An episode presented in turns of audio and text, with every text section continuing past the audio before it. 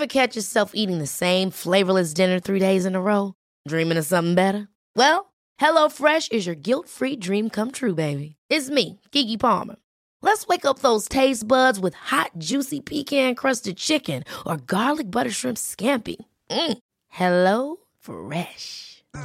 Stop dreaming of all the delicious possibilities and dig in at HelloFresh.com. Let's get this dinner party started.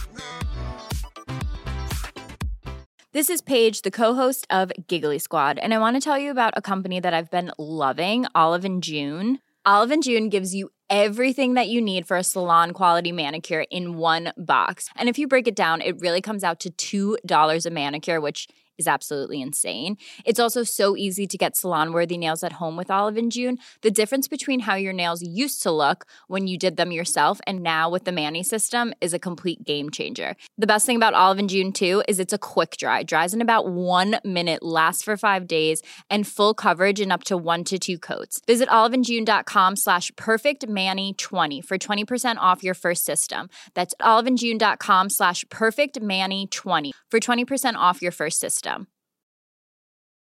This is Paige, the co-host of Giggly Squad, and I want to tell you about a company that I've been loving, Olive and June. Olive and June gives you everything that you need for a salon quality manicure in one box. And if you break it down, it really comes out to $2 a manicure, which is absolutely insane. It's also so easy to get salon worthy nails at home with Olive and June. The difference between how your nails used to look when you did them yourself and now with the Manny system is a complete game changer. The best thing about Olive and June too is it's a quick dry. Dries in about one minute, lasts for five days, and full coverage in up to one to two coats. Visit oliveandjune.com slash perfectmanny20 for 20% off your first system. That's oliveandjune.com slash perfectmanny20 for 20% off your first system.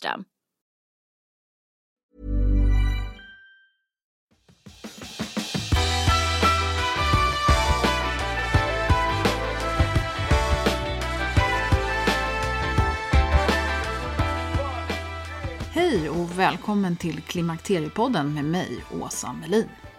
I det här avsnittet och nästa ska vi tala om sömn. Det här magiska som är en av de få saker som vi inte kan kontrollera. Vem som helst kan bestämma sig för att motionera mer, sluta äta godis eller vad det nu kan vara. Det är bara du själv som sätter hinder för om du verkligen genomför eller ej. Men sömn, oj. Tänk om man kunde kontrollera det genom att bara bestämma sig för att sova mer, mindre eller utan avbrott eller vad det nu kan vara som du längtar efter. Dålig sömn och störd sömn är de största problemen för kvinnor i övergångsåldern. Och ja, faktiskt för väldigt många människor genom hela livet. Jag har varit på Uppsala universitet och Uppsala Sleep Science Lab och träffat Frida Rångtell och Christian Benedikt, sömnforskare. De kan allt om sömn. Och det blev så mycket spännande information så jag var tvungen att ta det här i två steg för att inte klippa sönder samtalet och ta bort en massa spännande information. Så det här och nästa avsnitt dedikeras sömn.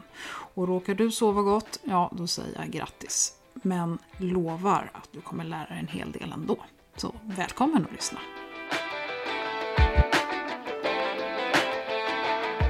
Då är jag på Uppsala universitet och jag träffar Frida Rångtell som är forskarstudent. Eh, och du jobbar med Christian Benedikt som är sömnforskare. Du är docent i neurovetenskap. Och eh, du är även författare, du har en jätteintressant eh, CV. Men det vi ser fram emot nu, det är boken Sömn, sömn, sömn som kommer i höst. Men nu ska vi få lära oss lite grann om sömn innan här från er Precis. båda. Eh, jag eh, är jättenyfiken på sömn ur framförallt eh, klimakteriekvinnans perspektiv. Och eh, då handlar ju det om en kvinna som kanske börjar känna sig lite i övergångsåldern, sådär hack i sömn och har problem med det. Många får ju dålig sömn redan när de är i småbarnsåldern och, och så vidare. Men utgångspunkten här är då de här kvinnorna som lider av dålig sömnkvalitet. Och det finns naturligtvis massor med underliggande faktorer som stress och oro och värmevallningar och sömnen kanske naturligt blir sämre med åldern. Men varför blir sömnen sämre med åldern? Eh, ja, det är en jättebra fråga. Men eh, det som man tydligt ser det är att djupsömnen blir mindre och mindre ju äldre man blir. Så det är en väldigt tydlig trend man ser. Och sen så är det ju så att kvinnor i större utsträckning än män lider av just insomni till exempel. Eh, insomni gör att man kanske har svårt att somna eller att man vaknar under natten och inte kan somna om och så vidare. Eh, man vet ju inte exakt varför det är så men insomni är ju starkt kopplat till till exempel ångestsjukdomar. Ångest är ju jättevanligt. Det är många som upplever ångest ofta. Det kan ju vara att man eh, ja, men or har orostankar, katastroftankar, liksom att det ska hända hemska saker eller eh, just att man inte kan släppa de här oroskänslorna till exempel. V vad är det i kvaliteten som blir sämre? Är det mm. liksom... alltså, sömnen består ju av flera sömnstadier. Eh, vi har till exempel djupsömn och sen har vi något som kallas för REM-sömn som är, man ofta kopplar till just att man har lite speciella drömmar. Eh, sen finns det ju då lättare sömn och så något som kallas för stadie 2-sömn som vi har mycket under natten. Och om man tittar på hur mycket av de andra sömnstadier man har, alltså stadie 2 och REM-sömn, det är ganska konstant över livet när man blir vuxen. Eh, men just djupsömnen blir mindre och mindre, väldigt markant mindre under eh, med åldern. Och också hur länge man sover blir kortare. Men så många... vi sover kortare och mindre djupt. Jag förstår. Men det här med att sova kortare, för jag upplever kanske att många ändå eh, ligger i sängen. Är, är, det, hur, är det ett fel då? Ska man hellre gå upp, låter det som? Eller? Ja, alltså man ska, sängen ska kopplas till att sova och slappna av. Så att om man, om man upplever att man ligger i sängen längre än vad man har tänkt sig för att kunna somna, då är det faktiskt bättre att gå upp och göra något annat. För annars kan det bli att man kopplar sängen till just den här ångesten att åh, jag kan inte somna, jag behöver sova, varför kan jag inte sova? Och så börjar man tänka och så kopplar man sängen till ångest och oroskänslor istället. Och då kan det lätt bli ett mönster, en rutin som håller i sig då blir det ännu svårare att somna. Så det bästa är faktiskt om man inte kan somna under kanske en halvtimme eller den tid man har tänkt sig att det kan ta att somna för en själv. Eh, gå upp och gör någonting annat. Men det ska ju då vara en lugn aktivitet och helst inte ha mycket så starka lampor eller teknikanvändning. Utan kanske lägga sig i soffan och läsa en bok eller lyssna på en ljudbok eller vad det nu kan vara. Mm. Och det här är ju också, jag tänker mycket på det här att man får ju panik av att inte somna. Alltså bara det är ju en ångest. Precis. Precis, men det vill jag gärna tillägga. Det är ju jätte, jätteviktigt att vi då så att säga också kollar äh, försöka att förändra också våran perspektiv på vårt sömn. Det är så att ganska många när de tänker på sömn jag utvecklar ganska snabbt också en ångest eftersom de har nu läst de sista åren ganska mycket kring sömn och vad händer särskilt när man inte sover. Och det som är så på en sida eh, fascinerande men på en annan sida också ångestframkallande med som är att du inte medvetet kan bestämma dig men nu sover jag så många timmar och så djupt, förstår vad jag menar? Om jag säger till exempel till dig, du ska ut och motionera varje dag en mil eftersom det är bra för din hälsa. Det kan du göra medveten. Du kan gå ut och göra det. Uh. Om jag säger till dig du ska inte äta skräpmat eftersom det inte är bra för din hälsa så äta istället veggies och så grönsaker, um, frukt och sådana grejer. Då kan du göra det, förstår vad jag menar? Men om jag säger till dig, nu ska du sova sju till åtta timmar eftersom alla som forskare säger till dig, du ska sova så långt. Och du ska ha, um, ja, man tänker också på de här olika sömnfaserna, minst så mycket djupsömn eftersom den är ju den här återhämtande sömnfas. Ja, det är det så att du ser ganska snabbt, det kan inte göra. Och kan inte jag på det här utsträckning så ser påverka. Jag kan skapa, skapa vissa förutsättningar för att underlätta detta. Men jag kan inte medvetet bestämma mig att göra det. Och det leder till mycket ångest och jag tror vi behöver en liten, så att säga, ja, movement eller revolution, att vi lite um, ja, förändrar vårt perspektiv på detta att sömn är något som är väldigt givande. Ja? Och visst är det så att det finns perioder i livet där vi inte sover så bra, men vi ska inte så säga tolka detta som en väldigt stressande moment. Till exempel, jag vill också tillägga detta, när vi ligger där i sängen och kan inte sova, det händer ju här och där. Vi alla upplever detta. Det är inte så att man då slut, skulle slutsatsa, nu är det kanske kört för mig eller ähm, jag kommer att um, ähm, påverkas på ett väldigt negativt sätt. Jag får ganska mycket sociala meddelanden från folk som skriver mig, jag har inte sovit den här natten jättebra Christian, så här ser det ut för mig. Ja? Och jag lugnar de personerna eftersom det är så att när vi till exempel under dagen säger hej, ta din tid, koppla av. Inte, försöka inte så säga att bearbeta allt det här intrycket som kommer från utanför. Bara ta hand om dig, utforska dig själv, ta en viss tid, 5-10 minuter för dig, som kallas mindfulness. Där ser vi, det är jättebra. Om vi under natten ligger där i sängen är det faktiskt också så att vi har medvetenhet att koppla av oss. Förstår vad jag menar? Att mm. vara för oss. Och det kan i sig egentligen också vara väldigt givande och också vara en typ mind, mindfulness-liknande aktivitet. Förstår vad jag menar? Men det är så att vi har så att säga de här um, vi, vi antar det måste vara varje natt en viss sömn och om det är inte så, det är det kört med oss. Och jag tror det är något som vi måste verkligen um, komma över och också försöka att folk ser lite annorlunda på detta. Mm. Mm-hmm. Jag tycker det är väldigt men, men, just den här uh, sömnstörningen som jag tror att väldigt många kvinnor eller människor överhuvudtaget upplever. Det här att du säger att du äntligen lyckas somna och sen så sover du under ett kort intervall och så blir du störd av någonting. I, i en, det kan ju vara yttre ljud och det kan vara småbarn och det kan vara allt möjligt. Men just för övergångskvinnan så det då, kan yes. det vara värmevallningar eller helt enkelt att den här eh, REM-sömnen är så grund så att man liksom vaknar varje gång. Hur, hur farligt är det och vad, vad, hur påverkar det då? Alltså att vakna under natten är ju ingenting konstigt. Om man tittar på hur sömnen är sammansatt och hur den ser ut och hur den går i cykler så är det någonting som är naturligt. Det som kan bli svårt det är om man har svårt att somna om när man väl har vaknat. Men att vakna till under natten det är, det är normalt. Och sömnen, mm. ja, eh, eh, vad som är normal sömn, det behöver ju inte vara att man sover i sträck 7-8 timmar. Och man ska också komma ihåg att vi är ganska dåliga på att självuppskatta hur vi sover och hur mycket vi sover. Så även om man kanske tror att oj, nu har jag inte sovit någonting i natt. Skulle man titta objektivt, så som vi mäter sömnen, så skulle man nog se oftast att man faktiskt har sovit några timmar mer än vad man tror. Mm. Men jag tror just den här att inte kunna somna om på natten, det känner jag igen från mig själv och jag känner igen det från många lyssnarberättelser. Just det där att du jagar upp dig då mm. och då blir det ännu svårare Precis. och tankarna far och det snurrar runt i huvudet och mm. då den här ångesten då som ni pratar om, eh, den kommer ju igång med det här. Mm. Alltså jag tror många eh, inte, alltså vad är normal sömn? Det är det lite vi måste tänka på.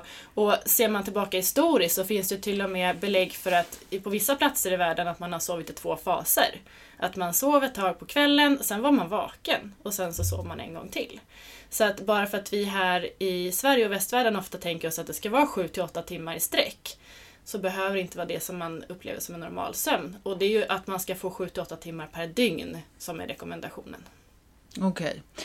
Det är ju ganska svårt tror jag för de flesta att få det till att liksom vara fyra timmar på natten och fyra timmar på dagen. Men, men jag, vill, jag vill ändå tillägga, fast eh, visst pratar vi här idag framförallt om sömn och hur sömn bidrar till vår prestationsförmåga och hälsan. Men det är ju så att det finns flera musiker så säga, i orkester som bidrar till din hälsa och prestation.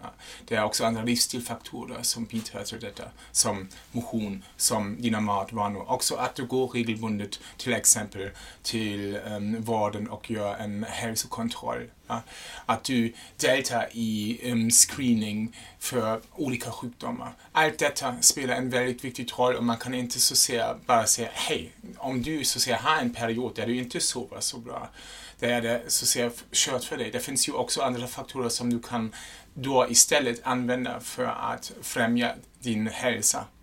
Så jag tror vi måste ha också en lite mer holistisk um, um, approach i det här sambandet. Man får inte bara prata om sömn. Vi är ju sömnforskare och jag definitivt tycker sömn är väldigt viktigt. Men det som jag försöker också att säga är, vi får inte så att säga ha en så att säga, monolivsstil perspektiv. Det är mycket, många, många faktorer som bidrar till vår hälsa och prestation.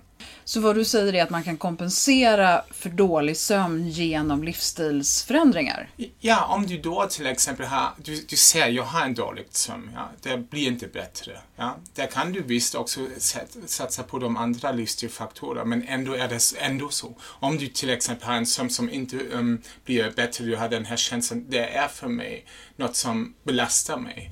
Det kan det vara också till exempel så att det är inte en, till exempel en, eh, en sömnstörning som kallas primär insomni. Ja, som är så att säga en insomni som har inget som har så att säga orsakat detta. Ja. Alltså att ingenting har orsakat Nej, precis, det? Det finns olika former av insomni. Man har svårt att somna. Precis. Och en är primär insomni, så du har den här sömnstörningen i sig som en huvudsjukdom, men det finns också ganska oftast den här så kallad sekundär insomni, som är en insomni på grund av något bakomliggande sjukdom. Så om du då till exempel upplever, ja, jag kan inte sova alls, det är inte bra och det belastar dig, där kan man som jag har sagt, gå också regelbundet till hälsokontroll. Kolla, finns det något?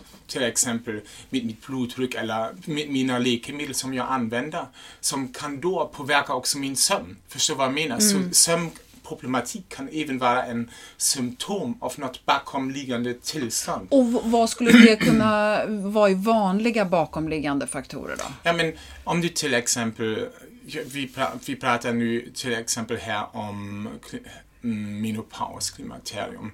Och om du, har ju också pratat om de här olika faktorer som kan uppstå där. Den här vallningar heter det. Ja? Vallning, värmevallningar. Precis, ja. värmevallningar. Och man vet att de, om du kollar på, vi pratar kanske också lite senare om dygnsrytmen, de uppstår ganska oftast också i natten.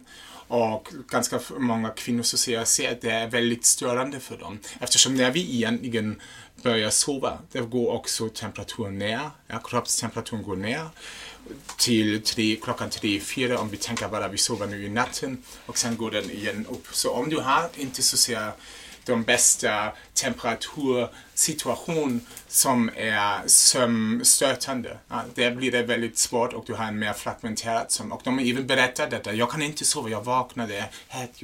Um, uppleva det som, som väldigt stressande. Men även där vet man att det finns möjlighet då att behandla detta. Det är inte då så att säga ett fel med dig. Man kan till exempel göra den här vad heter det, en hormonal replacement therapy. Att du, ja, hormon... Precis, ja. men det finns även nu. Jag har varit um, på en konferens förra året i Lissabon i Portugal.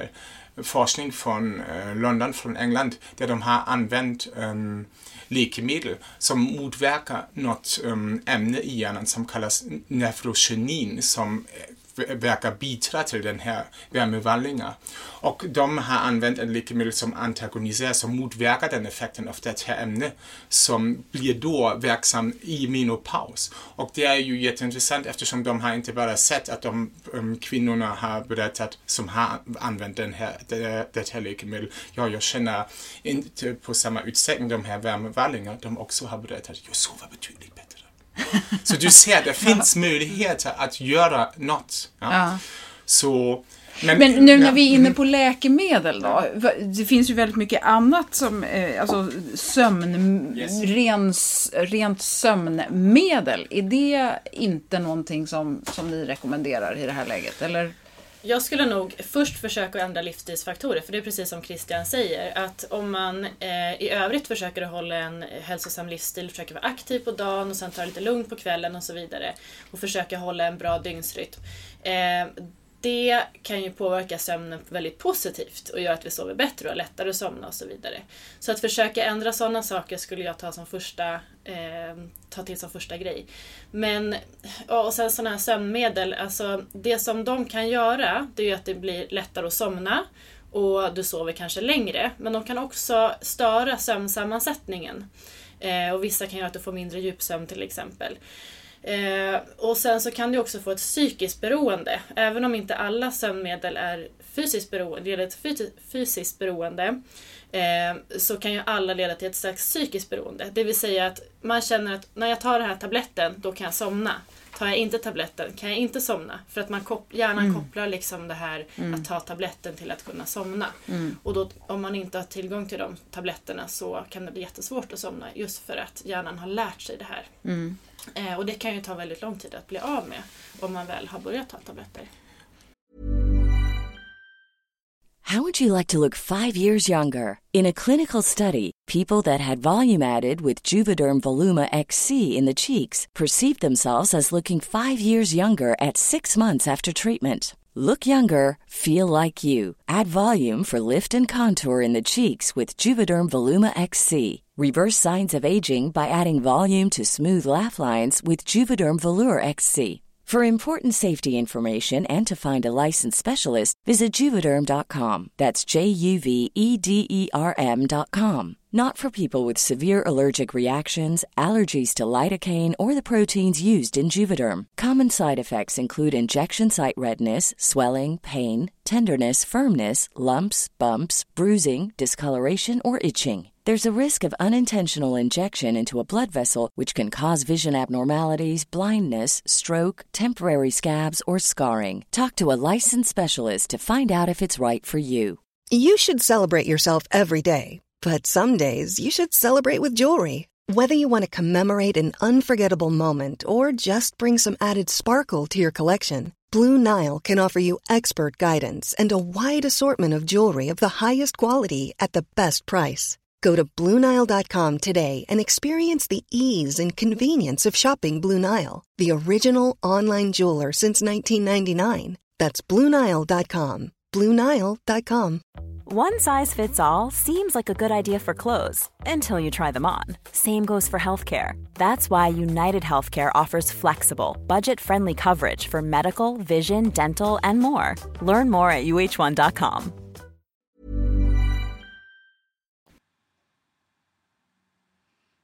Och jag vill även tillägga något eftersom jag har frågat lite grann hur utvecklas det så att säga med sömn när vi blir äldre. Vet du, det är överallt så att vi hela tiden jagar så ser det här tillstånd som vi har haft när vi var ung, unga um, um, vuxna. Ja? Så att vi kan springa snabbt, ja? att vi så ser, ser jättefint ut och alla säger oj, det, allt är bra, vi kan prestera bra. Och när vi blir äldre där kommer vi att säga, ah, men hur kan vi så att säga komma tillbaka till det här tillstånd? Men på en annat sätt måste vi också bara erkänna, det är en del av åldrande att även sömn blir sämre på ett sätt att det är mer fragmenterat till exempel, att du inte har samma förmåga att hålla dig i en um, rad så att säga inom sömn. Så det är ingen sjukligt process i sig, förstår vad jag menar? Man måste också bara erkänna, hej det är så, det är en del av åldrande och åldrande på en annat sätt kan vara väldigt givande.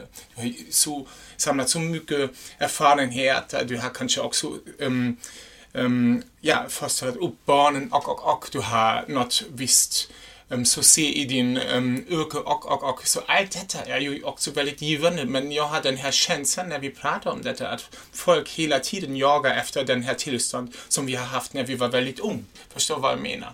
Ja, fast jag tror att många jagar eh, känslan i kroppen. Alltså när man har sovit skönt en natt och känner sig stark och pigg. Det är väl det man vill ha. Och många kvinnor män också för den delen, men nu fokuserar vi på kvinnor här. Eh, det är väl det man jagar, att man inte försöker vara som 20. Det är väl skönt mm. att man slipper sova till 12 på dagarna. Ja, men, men, men, alltså, jag ja. tror att den här känslan av att man känner sig dränerad och trött, jag tror att det är någonting som, som mm. många du, tycker är besvärligt. Som vi, som vi har sagt, det finns, och Frida har också nämnt detta, det finns, förutsätt, det finns förutsättningar att du så att säga um, skapa um, villkor att din sömn kan bli bättre. Men det ändå är begränsat så att säga i sin potential. Förstår vad jag menar? Det är det som jag menar. Så du kommer inte att ha det att du plötsligt har samma så att säga sömnkvalitet, alla de här olika aspekter av sömn som bidrar också till de här hälsofrämjande effekter av sömn eller prestationsstötande effekter av sömn. Du måste bara också känna att det finns vissa begränsningar när du blir äldre. Men det, visst finns det vissa sociala livsstilsfaktorer som Frida har nämnt som ger dig en möjlighet att så att säga också utveckla det. Det är inte så att det är totalt kört eller så. Förstår vad jag menar? Mm, mm. Så man kan ju göra något som hon har sagt. Gå ut till exempel. Utsätta dig dagljus. Det finns många studier som har visat det. Jag låter det inte enkelt. Att utsätta sig dagljus och ju mer dagljus du får, desto bättre sover du i natten. Desto mindre problem har du att somna. Mm.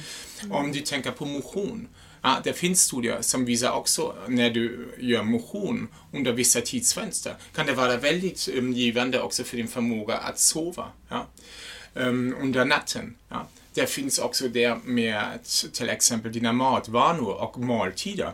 Jag vet, jag är en tysk, ni är svenska och jag vet, ni gillar till exempel kvällsmat ja, eller middag. Det, vi har ju ganska förändrat så att säga um, det är inte bara i Sverige, också i Tyskland, den här måltidsgrejen att vi har skiftat ganska mycket så att säga matintag till kvällstimmarna eftersom vi är ju alla um, aktivt busy under dagen. Barnen måste gå till skolan, vi går till jobbet och då har vi den här, så säga, um, träffas vi under kvällstimmarna och äter då tillsammans, har vår middag, har vår kvällsmat. Um, Men det, det har visat också forskning inte så bra att äta så, så vad heter det? Mycket. Så, så närmare till Nej, din, sent, ja. så sent så säga, för din sömnkvalitet. De har till exempel visat när folk um, restrikterar sin födointag till klockan 18 mellan 8 på morgonen och 18 under kvällen. Alltså Det sover 8 på morgonen till precis, 6 på kvällen. Precis, Ja. det sover de betydligt bättre jämfört med när de får bara äta när de vill. Så du ser, även matvanor kan spela en väldigt stor roll för detta. Mm. Det finns ju också förklaring varför är det så. Vi kan, om du vill, också prata lite grann mer om detta, varför det är så. Ja, absolut. Men du, du ser, det finns så att säga, många möjligheter att skapa förutsättningar att sova bättre. Och som du har också sagt, sovmiljö. Ja? Om man tänker på en so, äh, din sovrum. Om man ganska ofta går ner till sovrummet, där finns en TV, det finns så mycket så säga, som kan vara ehm, Störande för sömnen. störande för sömn kan vara en typ um, tecken för hjärnan som, som hjärnan tolkas. Aha, det är den här området där jag aktiverar mig. Förstår vad jag menar? Där jag inte kommer ner, kan inte vara ner, där jag tänker mycket på problem. Där jag tänker på jobb och, och, och. Och allt sånt ska du inte göra. Du ska försöka koppla av detta.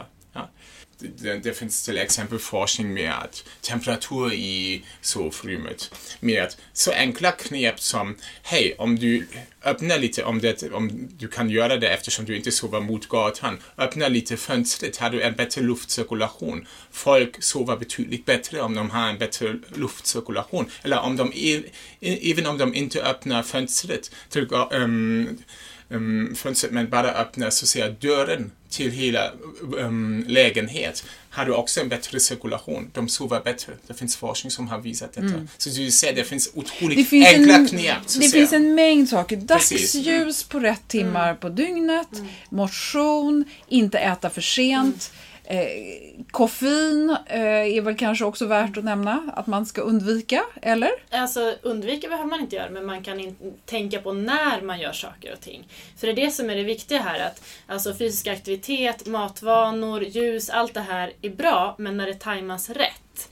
Så om du till exempel tycker om att dricka kaffe, men då kan man göra det kanske innan lunch eller i alla fall innan eh, klockan två eller någonting. Så att man försöker göra det tidigt under dagen. Men gör man det sen senare på kvällen eller på eftermiddagen, då kan det störa sömnen. Och där vill jag tillägga, det, det som Frida säger är att äh, visa dig att sömn är en dygnet runt grej som du måste förbereda. Så när du vaknar börjar du förbereda din sömn istället. Nej men det är ju liksom, alltså allting hänger ihop. Det är ju en livsstil på ett sätt. Att man ska tänka på dygnsrytm. Idag så lever vi på ett helt annat sätt än vad vi gjorde förut när vi kanske inte hade el och internet och allt det där. Då följde vi dygnsrytmen naturligt för att du får ju dagsljuset på dagen, du måste kanske vara ute och leta efter mat och sen när det blir mörkt på kvällen då kan du inte göra så mycket för att du har inte tillgång till saker som du kan göra aktiv med. Idag måste vi vara mycket mer medvetna med hur vi agerar för att kunna följa dygnsrytmen på ett bra sätt. Du måste aktivt på kvällen sänka ljuset på lamporna och inte ha så mycket blått ljus i det, för blått ljus gör att vi blir mer pigga än rött ljus till exempel. Eh, vi måste aktivt säga, nej men nu stänger jag av internet liksom. Nu ska jag inte titta på Facebook någon mer ikväll eller vad det nu kan vara. Eller TVn ska stängas av och sådana saker. Så att vi måste vara mycket mer medvetna idag hur vi agerar och lever för att vi ska må bra och för att vi ska sova bra till Främja exempel. god sömn. Ja. En av förutsättningarna för god sömn brukar man ju få höra har med dygnsrytmen att göra. Berätta Christian, Ja. vad är dygnsrytm?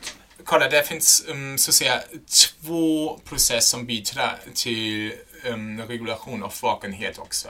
En um, kallas på engelska the homeostatic sleep pressure som betyder ingenting annat att ju längre du är vaken desto tröttare känner du dig. Så det, det är så att man vet att något ämne så säga, produceras när du förbrukar energi i hjärnan och när du har nått en viss nivå kommer den, den ämne att ha så en stark signal att den berättar så att säga en del av hjärnan som är viktigt för sömnvakenregulation, det är dags att sova.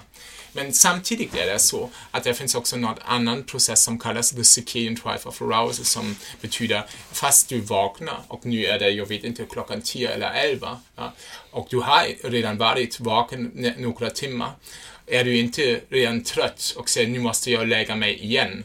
Så du har den här inre klockan som motverkar din trötthet och ser att det finns vissa tidsfönster genom en dygn där du ska sova och vissa tidsfönster um, under en dygn där du ska inte sova, där du kan vara aktivt. Du till exempel har kanske också upplevt detta när man är på grund av barnen var ganska mycket vaken under natten är det jättejobbigt, särskilt de sista timmarna under natten, så klockan, mellan klockan tre och fem, klockan tre och sex, att man känner sig jättetrött om man inte får sömn. Men under dagen när man får solljus, plötsligt blir hjärnan, fast man har inte sovit så mycket, um, piggare, som gärna piggar till. Och det är på grund av att dygnsrytmen då sätter igång och säger hej, nu är det dags igen att vara aktiv. Det är så problematiskt då för skiftarbetare som jobbar till exempel nattskift. Att sova då när de utsätter sig efter sin nattskift dagljus och inre klockan så ser får signal,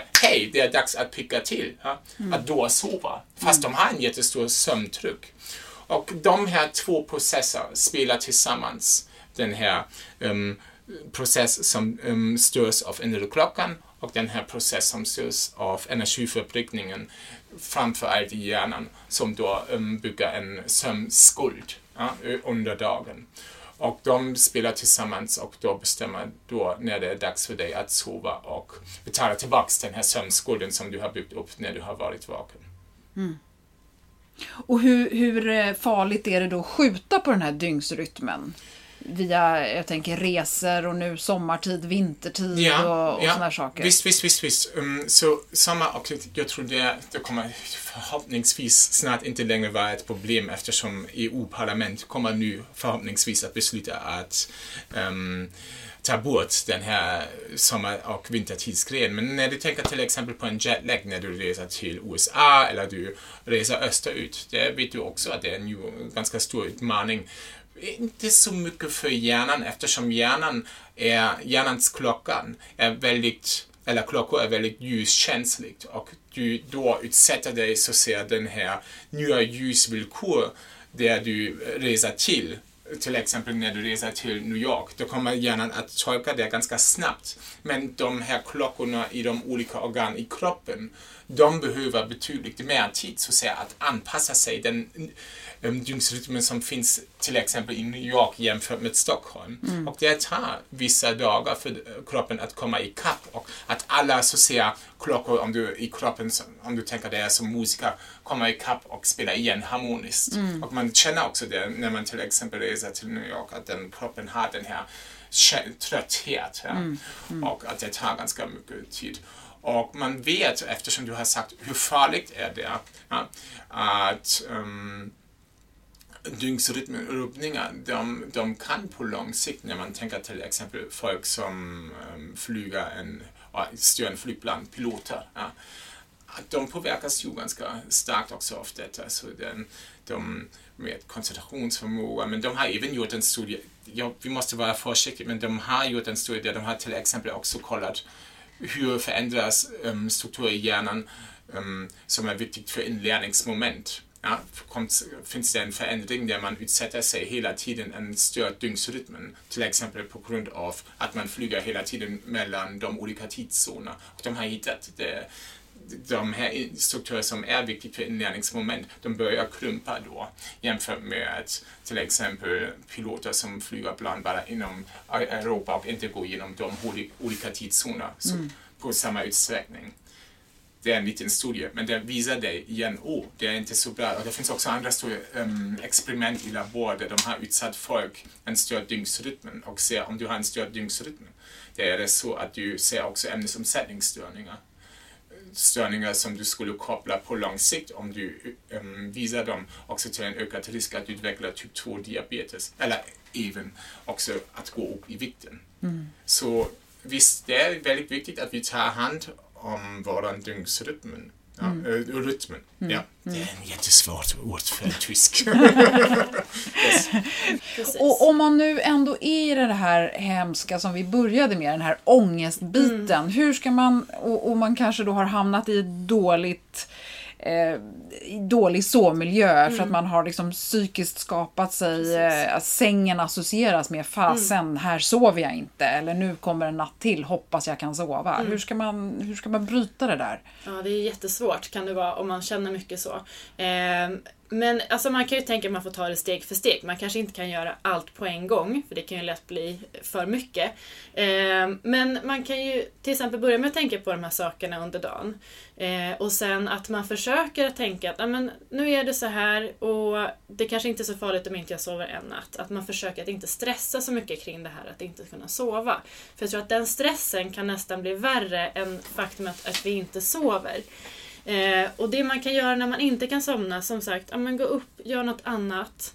Eh, gör någonting som kanske är lite mentalt stimulerande, lösa korsord eller någon slags mentala eh, tankespel eller mindfulness. Eh, jag tror mindfulness kan fungera ganska bra, eller såna avslappningsövningar så att man i alla fall får slappna av i kroppen och tankarna. Eh, och sen att man ja, men försöker tänka på just det här med ljuset och teknikanvändning och så vidare. Så det kan ju vara några tips. Mm. Och jag tror också, jag vill bara tillägga, jag tror det är som du har sagt, så viktigt att man tar um, det steg för steg och sätter små mål. Mm. Det betyder, om jag till exempel har varit i sängen och har lyckats att sova när jag har varit i sängen för åtta timmar, jag vill säga tre, fyra timmar. Då kan jag säga, okej, okay, det är mitt första mål, att jag lyckas sova så långt. Och sen försöker jag att, så att säga, steg för steg tänka på så att säga, vad kan jag förbättra så att säga, för att, eller vad kan jag förändra, inte förbättra, förändra för att kanske ännu mer och ännu längre sova, förstår vad jag menar. Mm. Men, men, den saken som vi har idag, eller den här inställningen är, vi vill, om vi har så att säga den situationen att den är svart, att det blir direkt vit. Men så funkar inte livet. Förstår vad jag menar? Så om jag har sömnproblematik vill jag att jag får en intervention och jag sover åtta timmar. Mm. Och Därför är det till exempel också så populärt med de här sömnläkemedel eftersom där får du ju en jättesnabb effekt och så ja men nu är det bra för mig. Så det är det, detta som jag satsar på. Men eh, Frida har redan nämnt att också den kvalitet mm. blir lite sämre och det är egentligen inte, det är så att säga farmakologiskt um, inducerad sömn. Det är inte fysiologisk sömn, förstår vad jag menar? Mm. Så det är väldigt viktigt att man kommer tillbaks till den situation att man skapar förutsättningar, att man får så att säga en säga, en sömn som styrs från dig själv och inte så säga från utanför. Mm. Det här blev ett otroligt spännande samtal så att vi ska fortsätta det i nästa avsnitt. Så att för nu så tackar jag Frida och Christian. Tusen tack! Och så hoppas vi att eh, det ska bli ett spännande samtal nästa gång också. Ja. Tack själv. Ja, så, så gott. Ja, vi ser fram emot ja. att prata vidare med dig kring sömn.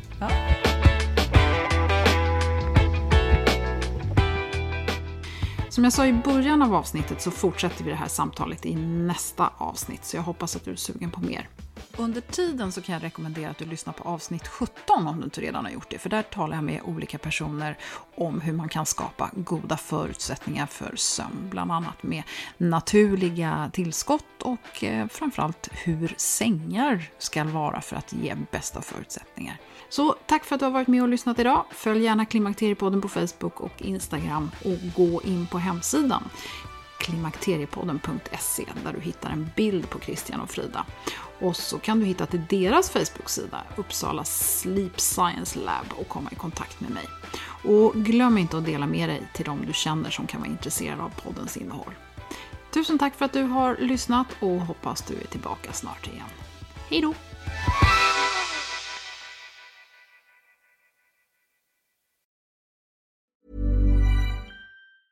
Mom deserves the best, and there's no better place to shop for Mother's Day than Whole Foods Market. They're your destination for unbeatable savings, from premium gifts to show-stopping flowers and irresistible desserts. Start by saving 33% with Prime on all body care and candles. Then get a 15-stem bunch of tulips for just $9.99 each with Prime. Round out Mom's menu with festive rosé, irresistible berry chantilly cake, and more special treats. Come celebrate Mother's Day at Whole Foods Market.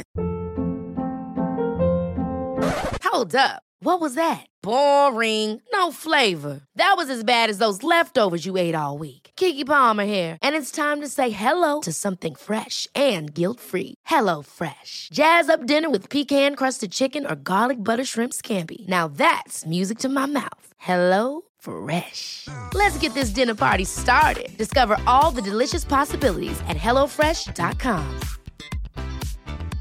Even when we're on a budget, we still deserve nice things. Quince is a place to scoop up stunning high-end goods for 50 to 80% less than similar brands. They have buttery soft cashmere sweaters starting at $50, luxurious Italian leather bags, and so much more. Plus, Quince only works with factories that use safe, ethical, and responsible manufacturing. Get the high-end goods you'll love without the high price tag with Quince. Go to quince.com/style for free shipping and 365-day returns.